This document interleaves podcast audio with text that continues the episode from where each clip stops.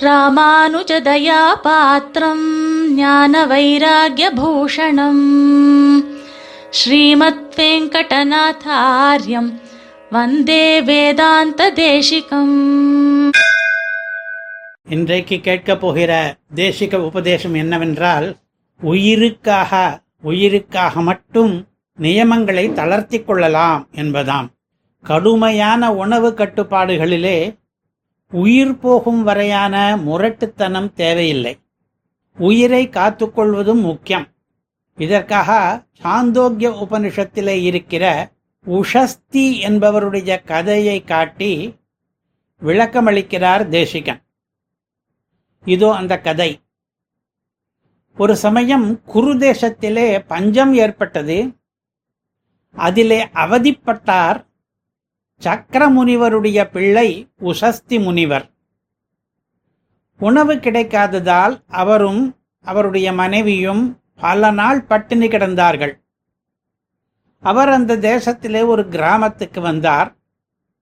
அங்கே கீழ் இனத்தவன் ஒருவன் ஒரு இப்யன் குல்மாஷ சுண்டலை சாப்பிட்டுக் கொண்டிருந்தான். குல்மாஷம் என்பது ஒரு வகை சிறுதானியம். அது நிஷித்த வஸ்து. இவருக்கோ உயிர் போய்விடும் போல பசி. ஆகார நியமம் முக்கியமா உயிர் முக்கியமா என்று யோசித்தார். உயிரை விடக்கூடாது என்று தீர்மானித்தார். தன்னுடைய ஆகார நியமத்தை தளர்த்திக் கொண்டார். எனக்கும் கொஞ்சம் அந்த குல்மாஷத்தை கொடு என்று யாச்சித்தார். அவனும் கொடுத்தான். இவரும் வாங்கி சாப்பிட்டார். அதன் பிறகு அவன் தண்ணீர் கொடுத்தான். வேண்டாம் என்று சொல்லிவிட்டார். ஏனென்று கேட்டான்? எப்படி கேட்டான்? குல்மாஷத்தை நான் சாப்பிட்ட மீதியானாலும் சாப்பிட்டீரே. தண்ணீர் குடிக்கும் போது மட்டும் என்ன நியமம் வேண்டி கிடக்கிறது? என்று கேட்டான். அப்போது அவர் தன்னுடைய சாஸ்திர கொள்கையை விளக்கினார். உயிர் போகிற தருவாயிலே உணவு கட்டுப்பாடுகளை எல்லாம் தளர்த்தலாம். ஆனால் உயிருக்கு ஆபத்து இல்லாத போது ஆகார நியமங்களுக்கு உட்பட்டுத்தான் ஆக வேண்டும். இன்னொரு முறை உயிருக்கு மறுபடியும் சம்சயம் ஏற்பட்டால் மறுபடியும் தளர்த்தி கொள்வதிலே தப்பில்லை. ஆனால் மற்ற எப்போதும் இந்த வரைமுறைகளை மீறவே கூடாது என்றார். புஷஸ்தி கதையிலிருந்து நமக்கு ரெண்டு நீதிகளை போதிக்கிறார் சுவாமி தேசிகன். ஆட்சேபிக்கிறவர்கள் சில பேர் சொன்னார்கள் பிரம்மவித் ஆவதற்கு முன்தான் இந்த ஆகார நியமங்களை எல்லாம் பின்பற்றியாக வேண்டும் என்று நிர்பந்தம். பிரம்ம உபாசனம் சித்தித்து விட்டால் அதற்கு பிறகு இந்த நியமங்கள் தேவையில்லை என்று.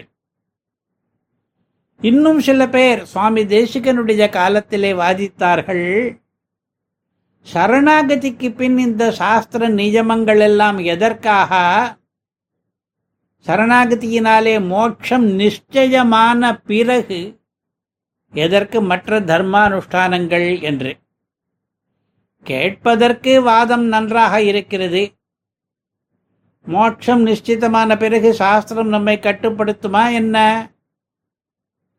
இப்படி வாதிடுபவர்களுக்கு புரிய வைப்பதற்காக இதோ தேசிக சூக்தி ஸ்ரீமத் ரகசிய திரையசாரத்திலே உஷஸ்தி பிரபிருதிகளான பிரம்மனிஷ்டர்களுடைய அனுஷ்டானத்துக்கும் விருத்தம்.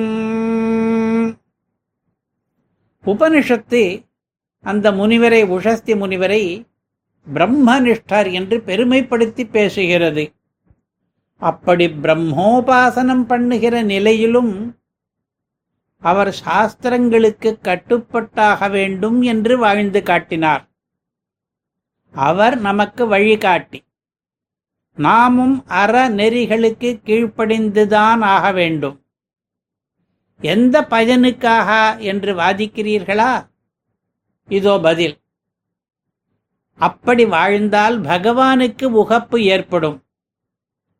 அவனுடைய கட்டளைகளான சாஸ்திரங்களுக்கு கீழ்ப்படிவது என்பதும் பகவத் கைங்கரியத்திலே சேரும். நமக்கு எப்படியும் மோட்சம் திண்ணமானாலும் அதற்கு பின்பும் இந்த மாதிரியான பகவத் கைங்கரியங்களை விட்டுவிடக்கூடாது சாஸ்திரங்களை மீறி பகவானிடம் அபச்சாரப்படக்கூடாது இதற்கு முன்னே தர்மத்துக்காகவோ புண்ணியத்துக்காகவோ அனுஷ்டித்ததை இப்போது பகவத் பிரீத்திக்காக அனுஷ்டிக்க வேண்டும். நம்முடைய மனோபாவத்திலே மட்டும் வித்தியாசமே தவிர பகவானின் கட்டளைகளான சாஸ்திரங்களுக்கு கட்டுப்படுவதில் எந்த வித்தியாசமும் இல்லை.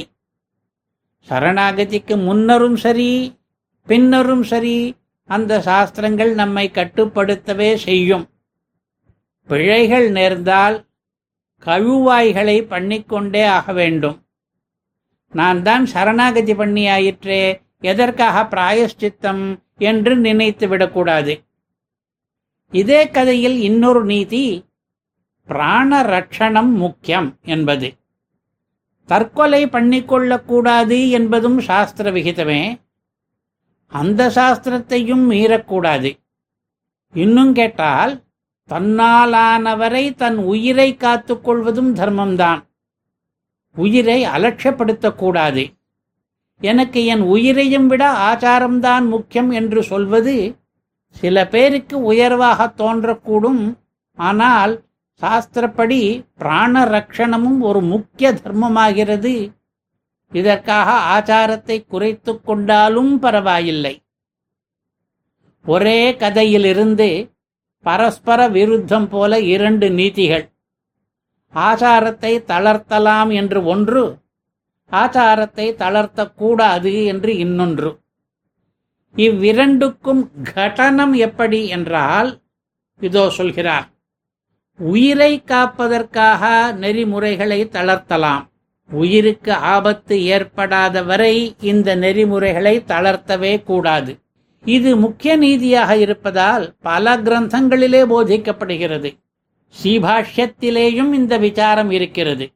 பூர்வபக்ஷியும் கெட்டிக்காரன்தான். ஆதலால் தன் கட்சிக்கு ஒரு பிரமாணத்தை காட்டுகிறான்.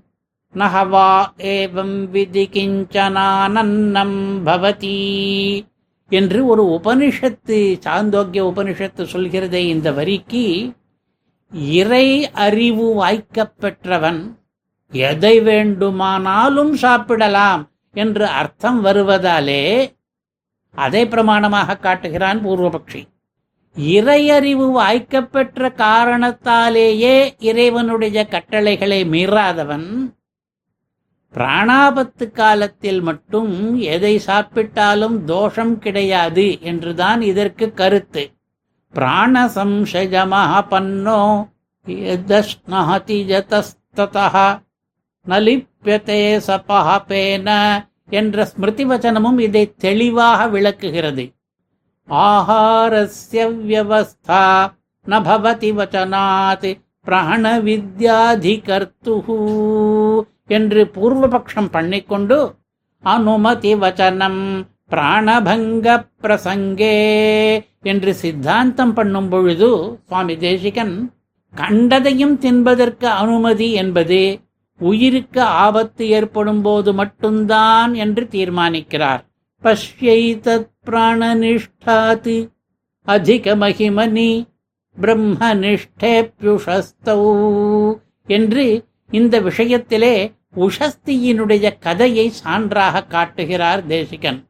உஷஸ்தி என்பவர் பிராணனிஷ்டனை விட அதிக மகிமை பெற்றிருந்த போதும் உணவு விஷயத்திலே சாஸ்திர வரைமுறைகளை மீறும் உரிமை நமக்கு கிடையாது என்பதை அனுஷ்டித்து காட்டினாரே இதை பார் என்று காண்பிக்கிறார் சுவாமி தேசிகன் ஆகையால் நாம் எல்லோரும் உயிருக்கு ஆபத்து ஏற்படாத வரை ஆகார நியமங்களுடன் வாழ வேண்டும் என்பது நீதி வந்தே வேதாந்த தேசிகம் कवितार्किकसिंहाय कल्याणगुणशालिने श्रीमते वेङ्कटेशाय वेदान्तगुरवे नमः